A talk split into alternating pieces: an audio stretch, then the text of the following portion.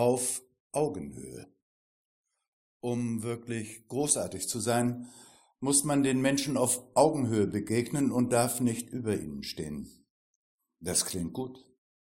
Die Frage ist dabei, wer sich daran hält, wer also von den Mächtigen die Quadratur des Kreises schafft, Macht, die Möglichkeit, über andere Menschen hinweg seine Vorhaben durchzusetzen und dabei den Respekt vor anderen Menschen zu wahren. Los Traneros.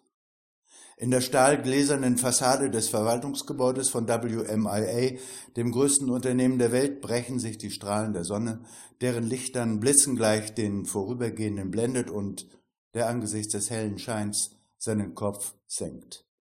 Die Größe des Verwaltungsturms lässt den Betrachter klein erscheinen und manche fühlen sich auch so.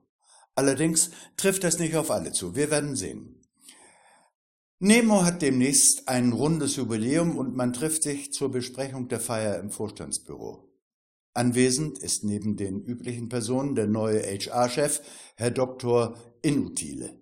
Vorab bemerkt, die Aufzeichnung dieses Treffens ist unplugged, sie würde nie veröffentlicht, außer hier natürlich. Inutile Herr Dr. Nemo, Ihr Vorstandskollege, Herr Professor Saliva, wird eine Laudatio auf Sie halten. Hier ist das Manuskript. Nemo würdigt dem Papier keinen Blick. Nemo, Saliva also.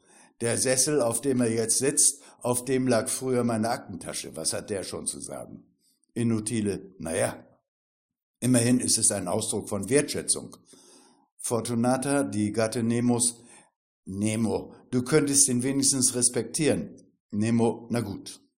Andrea der Mönch geht auf ihn zu. Andrea, was ist deine Welt, in der du dich nicht umarmen lässt?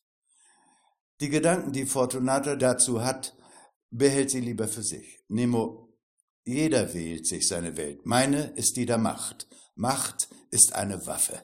Gewinnen tut der, der weiß, wann man abdrückt. Business is no kissing game.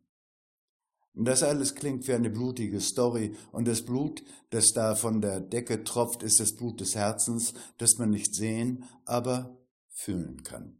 Apropos fühlen. In solchen Momenten ist es gut, dass in dem erlauchten Kreise jemand ist, der die Welt zwar nicht ändert, sie jedoch für Momente ein wenig leichter macht und apropos leicht, ihr Gang ist wie das Schweben einer weißen Feder im Sommerwind. Elvira, die Assistentin Nemos, kommt hinzu. Sie fehlte bei der schwerwiegenden Unterhaltung und stellt ein silbernes Tablett auf den Konferenztisch. Kristallene Schalen lassen den Dom Perignon Champagner noch schöner funkeln. Elvira, Nemo, für dein Jubiläum, lasst uns trinken. Dabei schaut sie Nemo in die Augen. Schau mich an. Trinken tut man immer auf Augenhöhe. Nun, das kann man interpretieren, wie man will. Nemo muss auf jeden Fall zum nächsten Termin. Der Interviewer bleibt noch eine Weile. Interviewer, was ist deine Welt? Elvira, schau mir in die Augen. Wie dieser Augenblick sich weiterentfaltet, wird hier nicht beschrieben. Wie es weitergeht mit Dr. Nemo, erfahren wir wie immer am nächsten Dienstag.